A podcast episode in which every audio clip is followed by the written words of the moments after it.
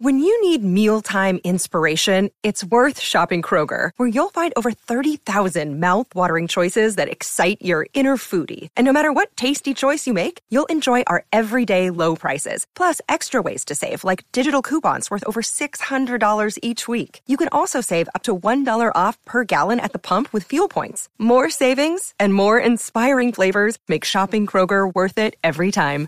Kroger, fresh for everyone. Fuel restrictions apply.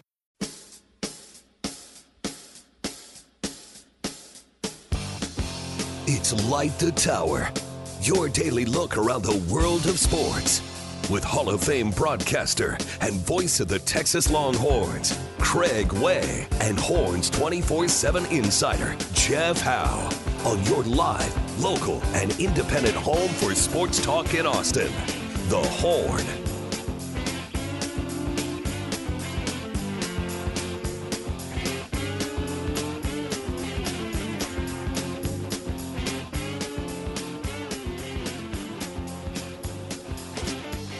Second hour of Light the Tower on the Horn. Craig Way with you. Jeff Howe back on uh, Monday, and uh, we're going to get to our special guest here momentarily. Uh, this is this has been a lot of fun this morning on this deal about fractured phrases, and you find out more from uh, native Texans apparently than others with regard to some of these fractured phrases. Um, this here, here's somebody said, uh, "Bear with me as this is a little bit longer," and so phrases that you've heard, like we were saying earlier. One guy said, "You know, six one half the other instead of six and one half a dozen of the other," or you know that that kind of that kind of deal. Um, so I said, "Bear with me as this is a little bit longer." I went to med school in Dallas in the early '90s. While doing my uh oh OBGYN rotation at an East Dallas clinic, had a patient came in to. T- I'm trying to try to keep it together as I read this. Um, I had a patient come in who told me, quote unquote, she had fireballs in her Eucharist. And I had no idea what she was talking about until I looked at the attending doctor, kind of smiled and said, That's a common one. It means fibroids in her uterus. Got fireballs in my Eucharist. All time uh, story there. That's a great one. Life in the fast lane. Somebody said they heard flies in the Vaseline uh, for that one. Um, I had a friend tell me they thought Elton John was saying, Hold me closer, Tony Danza, yep. instead of Tiny Dancer. Uh, yeah. They, I, they made an Elton John commercial about um, Rocket Man, right? Remember that? Right. Where all the different ways people would think the lyrics were? Yeah, absolutely. Uh, uh, burning out his fuse out here alone, all kinds of Yep. stuff like that. Um, I, I will admit, for years when I was younger, I thought the Cat Stevens song "Peace Train" before I ever saw the title of it. I thought he was saying "Slide on the B string" instead of the "Peace Train." And Linda and I had a laugh about this. I said for a long time I didn't know the England Dan and John Ford Coley song. Um, I'd really uh, love to see you tonight the the the the, the in the in the uh, chorus he goes, um, "I'm not talking about moving in, and I Mhm. don't want to change your life." Mhm. Uh, so I thought he said I didn't know for a long time, and the closest thing I could think was, "I'm not talking about the linen," like he was meaning like staying with her. Mhm. And she laughed. I said, "I thought it. I didn't know what it was." I said, "But I said I thought is he saying?" I'm not talking about the linen. No, saying I'm not talking about moving in. So yeah, we've all had those. Um, I I thought um, I thought no diggity songs that I like the way you work, kid. um, my good friend thought the song "Smoke on the Water" was slow cousin Walter. Uh, uh, all right. Anyway, uh, somebody said any Pearl Jam song. So uh, somebody else thought Zac Brown. Man was saying you got one of those innies instead of you get whatever it is. Oh gosh. So anyone from El Paso says Waterburger. Uh, and then and then I've heard uh, there, several people have weighed in with this, and that's the deal. Somebody else said thought it was Waterburger. Um, that business about saying Washington with an R in it, Washington. Washington. Washington, Washington, and and our and our next guest certainly would would uh, would be able to corroborate this because if you watch the old Tom Landry show when he's coaching the Cowboys, he would say, oh, "You know, we got Washington, then we'll play Atlanta and St. Louis and Philadelphia." Uh, Gene Watson, the assistant general manager of the Kansas City Royals, who is a native Texan, has probably fractured a phrase or two in his life. But you remember when Tom Landry would say Washington. There's a, there's people you know that, that that call our nation's capital city pronounce it with an R in it, Washington, right? No question. And Tom Landry was my guy. That was my hero growing up. Absolutely loved him. Yeah, and he'd say, "I, you know, got Washington, Atlanta." and they're playing uh, St. Louis next week, and that's that's another uh, Texan phrase where people pronounce Saint as Sant. Uh, so that that happens as well. Uh, are you still in the Pacific Northwest? I know you were in Seattle uh, again, dodging uh, more natural disasters. The, when last we checked in with you. I am. We had an off day yesterday, which was kind of nice to get a bunch of computer work done. But we got the Cardinals coming in today for a three game set, and then Sunday night, I'll catch a red eye to Nashville, Tennessee, to see our AAA team play the Nashville Sounds next week. So it's uh, it's been a nice, calm week, other than the explosion in downtown Seattle and getting to watch a guy beat another guy up on the streets two days ago. Um, it's it's it's been a calm week relative to the fire in New York City. I started saying this wasn't New York where you saw the guy getting beat up by the other. That was where the fire was. You go to Seattle right. and a guy's getting mugged, and then you had an explosion in downtown Seattle, correct? I'm thinking I want to create a podcast called the On the Road Podcast and just tell all these stories of the past 35 years on the road, and it's just you can't make it up. It's, wow. it's insane. Um, uh, if and when that time comes around, and you do a podcast, I know you will address this question because I've had uh, some folks ask me about this. And they say it's fascinating when we hear Gino uh, talk about you know where he is, major league, minor league, and I know last week we uh, we uh, I, I asked you about some team names and ballparks, and we'll do it again here in a few minutes. But but uh, there there are people on the heels of that last week who asked me what what exactly is he doing when he goes to a major league park, and what exactly is he doing when he goes to a minor league park? And you mentioned Nashville uh, as well, and and it rolls back to the same thing. You're scouting, you're looking at you're looking at people, but I think what the questions were is the rhythm and the rhyme to when you're going to watch major league teams and when you're going to watch minor league teams and, and the prospects that you're watching. Yeah, so my my responsibility have changed, you know, a little over the years. When I left and went to the Angels, with the Angels, I I covered all of our minor league systems to see who needed to be promoted and spoke to the players about, you know, the anxiety and depression and just building the culture in the minor leagues. And then if we had a trade going on, I would uh I would, you know, seek targets for those trades. Uh, in the major league ballpark, it could be everything from advancing a team because we're about to play them uh, I typically now start the major league season out uh, thinking best case scenario. If we're going, if we're winning and we're adding, who are some of the teams we could make trades for?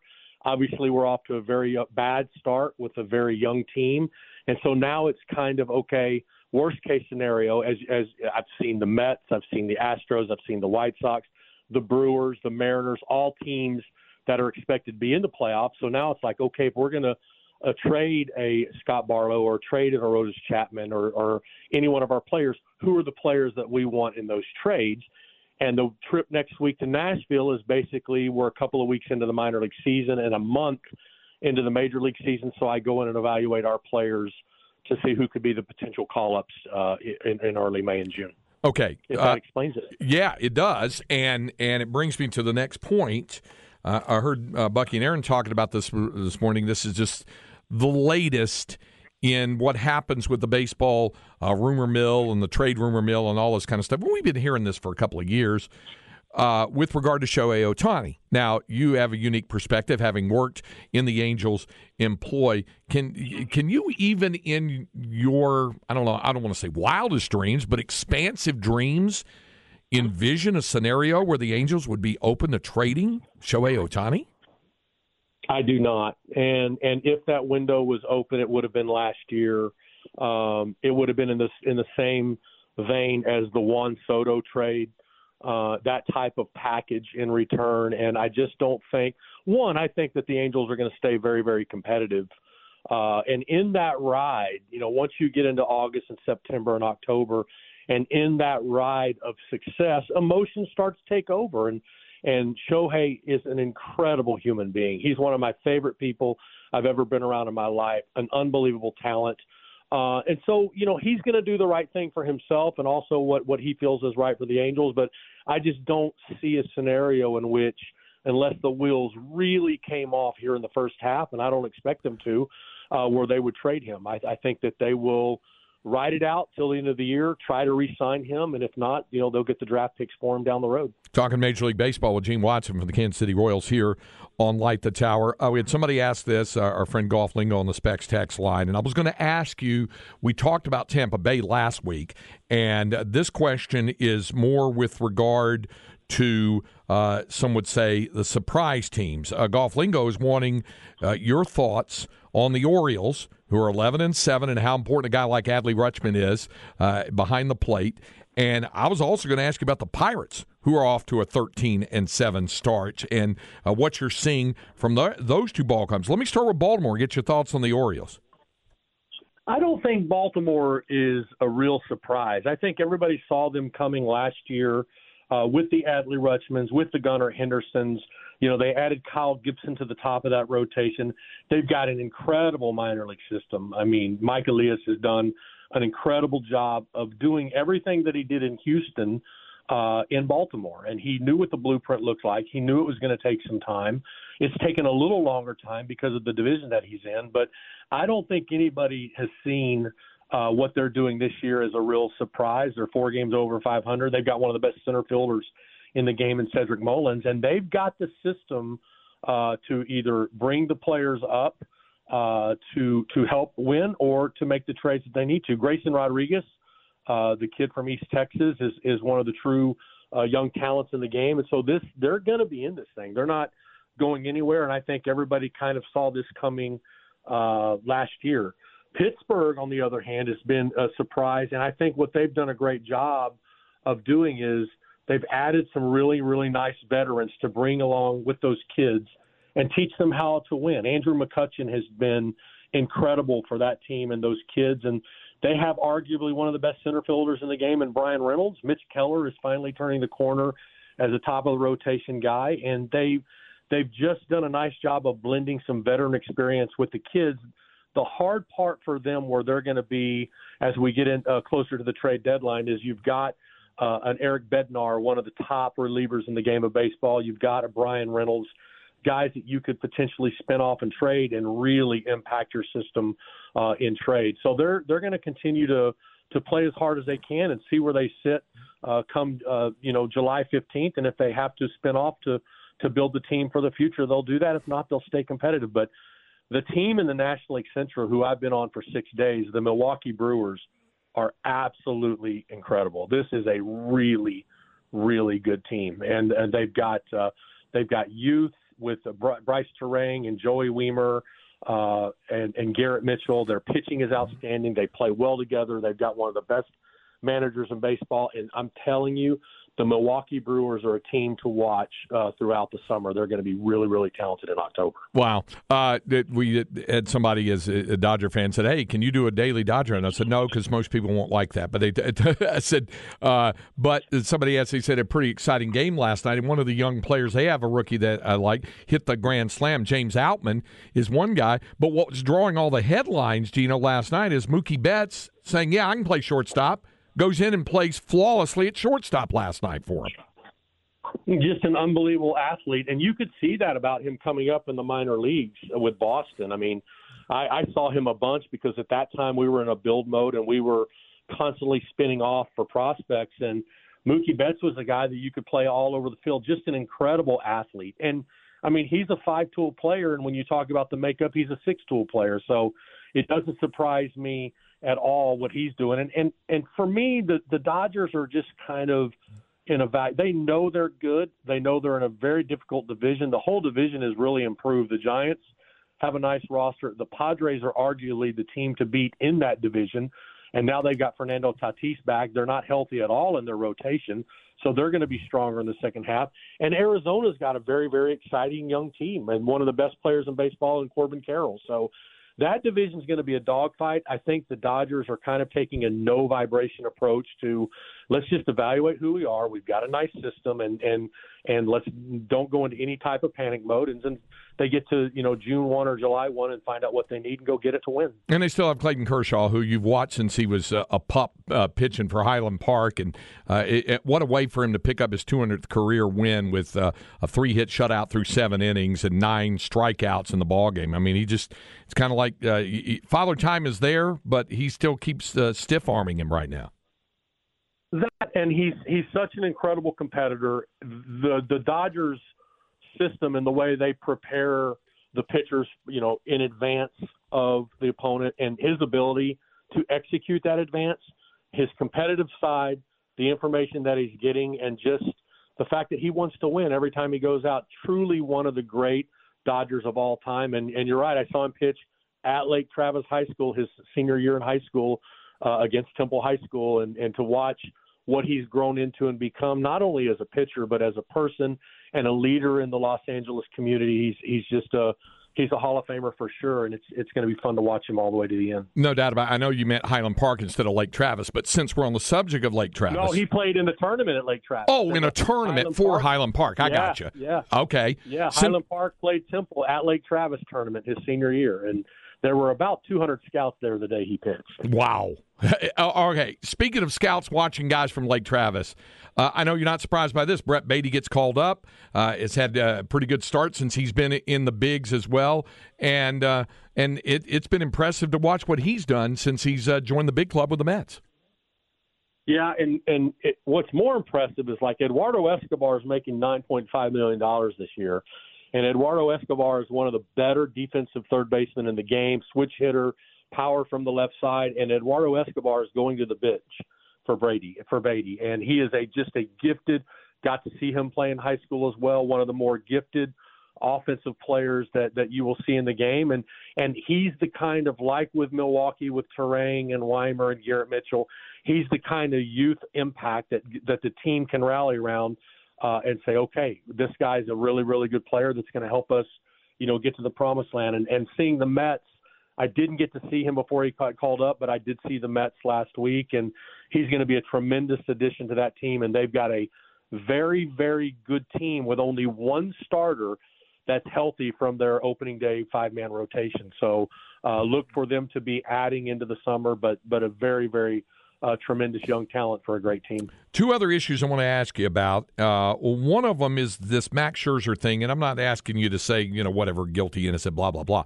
I, I, I would like for you to give some clarification for folks who read uh, his side of the story saying it's rosin, it's this and that, and the umpires talk about you know, fingers stick together and things like that. When a guy is pitching and, and rosin's out there, what what are the things that can happen with a guy, whether he has uh, an unauthorized substance on his hands or not? What are the things that happen when a guy goes through his routine on the mound? You were a pitcher, your son was a pitcher as well, about what you need to do to make sure you got a, a proper yet legal grip on the baseball. Well, I'm going to be for Max in this case, okay? Because there's so many elements that that go into it. First of all, when you get the baseball, you know, how was it rubbed up? Was it rubbed up darker? Was it rubbed up lighter? What was the temperature of the room when it was rubbed up? What's the temperature uh, of the stadium that day? Is it humid? Is it cold? Is it hot? Is it rainy? Is it and all of those things, truthfully, can affect the baseball. Um, and then and then you get into what you're allowed to do with the rosin, uh, and everybody's just trying to get right to that line uh, to to be legal. And, and I got to tell you, I mean, the hitters they don't want it to be they don't want non-sticky because look at the the two weeks that they took the sticky away. Guys were getting drilled left and right. And that's not good for our game when a player's getting hit and he breaks a, a hamate bone or a wrist or a thumb. Look at Altuve. You know, look what it's done for the Astros. You you don't want that. The hitters don't want that. So the hitter would almost lean towards some of it being allowed so the sticky uh, can, can can exist, so they're not getting drilled, and and that was a big problem when they completely took it away. Max knew where the line was of what he could do and what he couldn't do, and then when they addressed it, and he went into the clubhouse, he washed his hands with alcohol with somebody watching him with a new glove, washed his hands with alcohol. Well, alcohol actually activates pine tar and it makes it stickier, and that's where it got into a, a, a big run in for him. And and I don't and again, you just don't know what any one particular element combined with the the way the ball, the complexion of the ball when you get it, and the weather that day is going to to find. But when the pitcher finds something that works, and he knows it's legal and he thinks it's legal, trust me, they're going to do whatever they can to try to keep those um, conditions as long as they can. Yeah, it's and a fascinating topic. Yeah, absolutely. Then the other thing I, I, need to ask you about because you have such a great appreciation, as I do, and a, and a love for the history of the game, is uh, the announcement uh, by uh, the Oakland A's management that they have uh, uh, secured an area in Las Vegas and and would uh, and are beginning their preliminary plans to eventually have a ballpark built in Las Vegas. I know you love Las Vegas, I, but I also know you have an appreciation for the history of the game. How about your thoughts on this? You know, Oakland, uh, the A's have been there since 1968, so they've been there uh, 55 years. Uh, and before that, it was 12 years in Kansas City, and then it was uh, over 60 years uh, going back to the late 1800s there in Philadelphia. What are your thoughts about this, about uh, how it just never really came to be about building, it came into existence, about building a new ballpark in Oakland, and ultimately it's led to this step? Yeah, Craig, it's been a long goodbye for a while. Um, I think it's unfortunate because personally, I love going into Oakland. The fans are so passionate about that team, the true fans, which every team has about 12 to 15 every night fans, and their fans are unbelievable. And it's just the the condition of the ballpark is just. And I was in there last year late. The condition of the ballpark has just gotten to a point of of, of non-functioning, and especially for visiting teams uh, to try to go in there and play. Uh, I do think it's exciting in the fact that that you know the whole professional sports world, not just baseball, has now where Vegas was always kind of taboo because of the gambling. I think as a society and a sports industry, we've moved forward into understanding that Vegas is actually one of the more welcoming cities. Uh, they're going to be sold out every night. It's going to be incredible. It's going to be a tremendous home field advantage, and, and you better build – your team around a group of veterans that are going to go home and sleep at night, or it's going to be hard to win. Uh, but it's going to be great for the sport. I think it's going to be uh, an activator for more expansion, probably into cities like Nashville. Uh, I, I truly think Austin would be an unbelievable major league city. I really do. But I think it's gonna it's gonna create some new waves and new ideas as far as moving the game forward and and getting into some cities that are, are that are as attractive as Las Vegas. But sad for the overall long-term history of the A's and what the Charlie O. Finley teams were in the 70s and the Bash brother teams in the late 80s.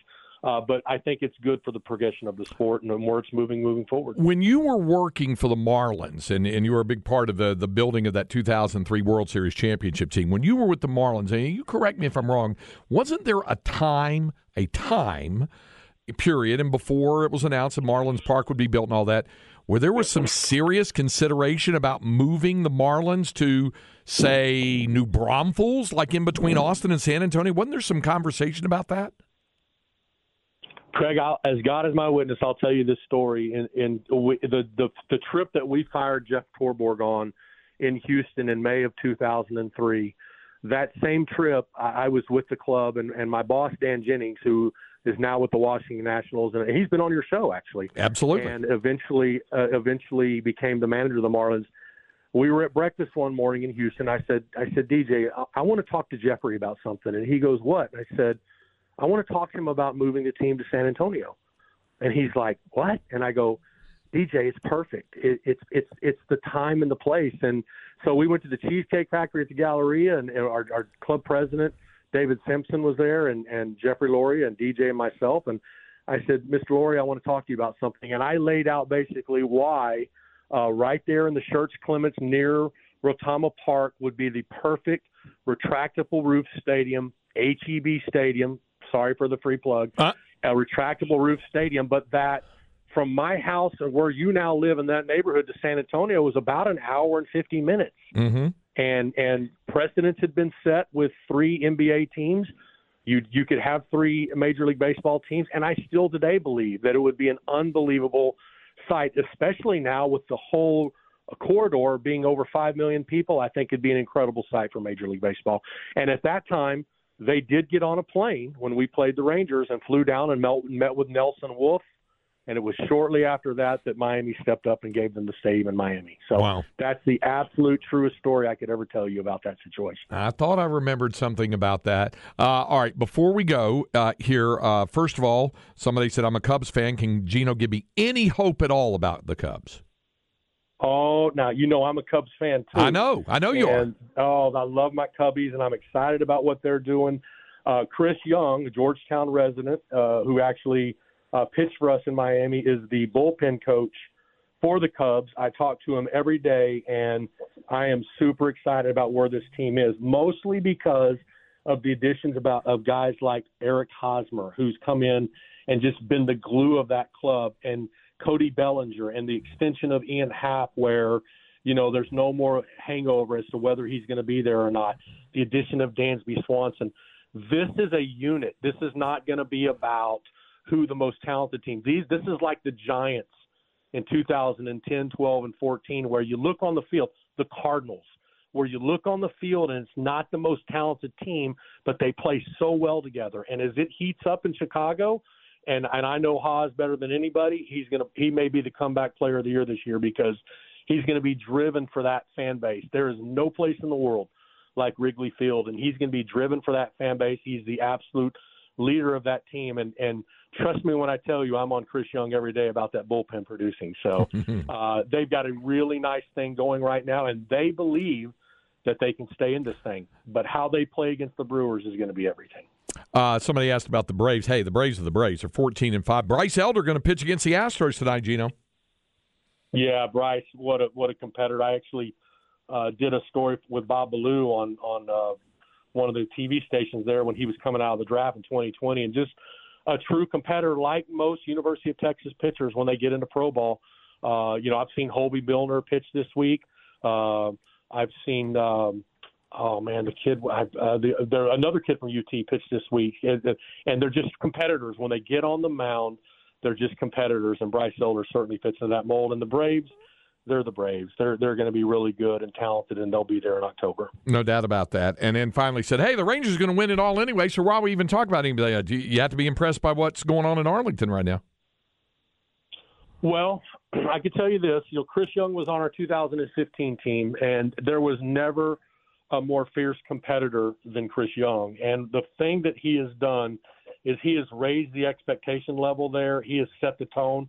And then when you've got a guy like Bruce Bochy managing you every night, and with that rotation that they have, they're going to be very, very tough. They had lost like 19 of the last 24 road games in Houston, and they went in and they played really extremely well against Houston, and that's uh, kind of the indicator of things are turning in the right direction. And Houston had to do the same thing, you know, back in 15 and 16. They had to show the Rangers that they weren't going to sit around and take it anymore, and so that's what they're doing right now with Houston.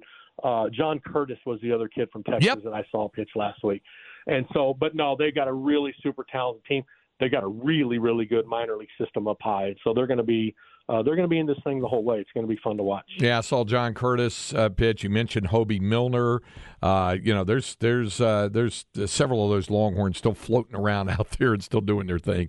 All right, uh, Gene Watson is Assistant General Manager of Kansas City Royals. Always great uh, MLB intel that we get from Gino every week, and we ran out of time to do, but but next week we will we will also regenerate uh, the uh, weird minor league team names and ballparks and, and get your because you've been just about to all of them, if not all of them. So I'm, I'm going to get your thoughts on that again next week. Hey, uh, stay safe in Seattle, okay? I mean, if you take a stroll down a Pike Place Market, make somebody make sure somebody doesn't hit you in the face with a big fish or something. I'll do it, Craig. Thanks so much. Appreciate you. Thank you, Gino. All right. That's Gene Watson, uh, Assistant GM of the Kansas City Royals. When we come back, we'll have our Longhorn Notebook when we continue to light the tower on the horn, 1049, 1019, AM 1260, live, local, and digital on the Horn app and at hornfm.com. Another day is here, and you're ready for it. What to wear? Check. Breakfast, lunch, and dinner? Check. Planning for what's next and how to save for it? That's where Bank of America can help. For your financial to-dos, Bank of America has experts ready to help get you closer to your goals. Get started at one of our local financial centers or 24-7 in our mobile banking app. Find a location near you at bankofamerica.com slash talk to us. What would you like the power to do? Mobile banking requires downloading the app and is only available for select devices. Message and data rates may apply. Bank of America and a member FDIC. Craig Way and Jeff Howe light the tower.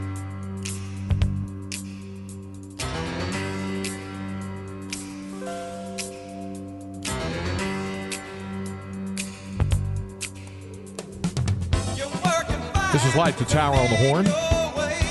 Glad to have you with us this morning. Thanks again to Gene Watson, Assistant General Manager of Kansas City Royals, joining us here on the program.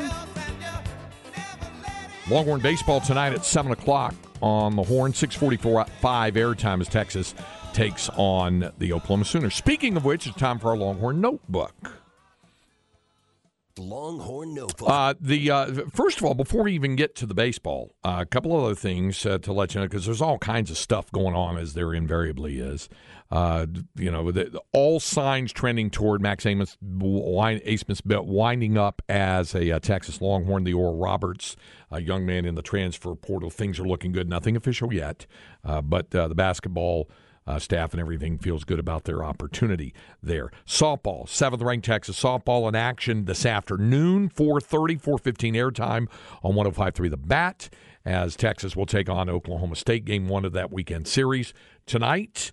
Uh, it is. oh, and one other thing going on tomorrow: two-time defending national champion, number one rowing team in the nation, number one Texas rowing, going east to square off with a pair of top four opponents playing going up against rowing against third ranked Yale and number four Princeton on Lake Carnegie. Oh, they'll go to Lake Carnegie and Princeton to take on Yale and Princeton, mind you.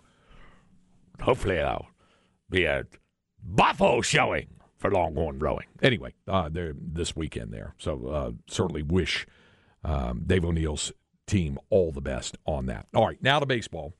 Uh, Texas in uh, taking on uh, Oklahoma. Uh, it was it was funny. Yesterday, the media availability. Uh, Porter Brown, of course, transferred him from TCU. So Porter asked was asked, "How much do you know really about the Texas OU rivalry and this Red River showdown, a Red River rivalry, as some uh, call it?" So he was asked that, that question. How much do you know about this? The only thing I know about the rivalry is that it's called the Red River, right? Red River rivalry, and uh, we have OU sucks in our chant. Uh, other than that, I just want to win, and we uh, we want to win the Big 12 as a unit and as a team. So, like rivalry or not, like we're just going to go up there, play good baseball this weekend, and, and win this series. Now.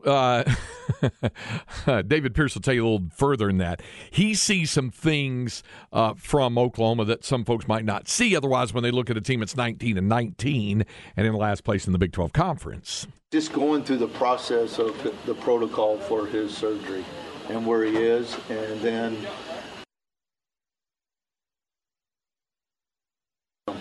The first thing that sticks out to me is their free pass to strikeouts from their offensive side is a part of their game. Uh, so they're very good at getting deep in counts, and that also plays into their running game. So we have to attack them and force them to force them to contact and make them earn their way to first base. Um, secondly, potentially they start two left-handed pitchers Friday and Sunday.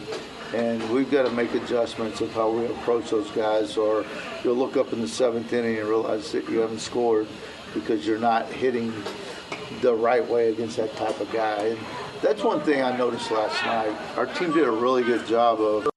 Yeah, and then the one other thing is uh, Tanner Witt. Everybody's asked about Tanner Witt's progress. Well, there's been progress this week as he continues to get closer and closer, closer than you might think to return to the mound. Just going through the process of the protocol for his surgery and where he is, and then the day after recovery. How is he recovering? Yesterday is the first time that he threw, sat down, and went back out. Uh, so we're, we're treating it very delicately for Tanner, but also for us. And we also feel like the only way he's going to help us early on is to start, um, just because of his prep time, needing to know uh, exactly when he's going to pitch, and allowing him the amount of time to get ready. And so that could be a little bit tough on the actual starter of the day. And so we're going to have to work through that. But we look at the big picture, and the big picture, he can help us, and he can also, uh, it's what he wants to do. He wants to pitch for his team. I think there are certain guys that couldn't do it in a team aspect. In other words, he's such a good teammate that every guy on his team is pulling for him to get out there for us and for him. And so he's done all the right things to be there for them, and so they've been tremendous for him.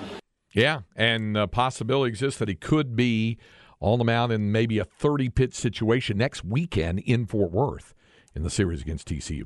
We'll be back to wrap up today's edition of Light the Tower on the Horn. Okay, done here. Uh, I'll leave you with this. Thanks for all of those of you brought in the fractured lyrics. They said, What are the lyrics for the Manfred Mann song that nobody gets right? It's actually a Bruce Springsteen song, Blinded by the Light. The words are revved up like a deuce, like a deuce coupe. Not douche. No, that's what everybody thinks, but that's not it. Uh, somebody said adding R's to words in East Texas thing. Captain Caveman says the Daft Punk song "Get Lucky" at the end. I always hear we're not all Mexican instead of we're up all night to get. Okay, okay, uh, that that would be. Somebody else thought it was "Give Me the Beach Boys and Free My Soul." okay. Uh, thank you to everybody. We'll visit with you Monday. Stay tuned. Chan's here up next, and we'll visit with you next time on Light the Tower.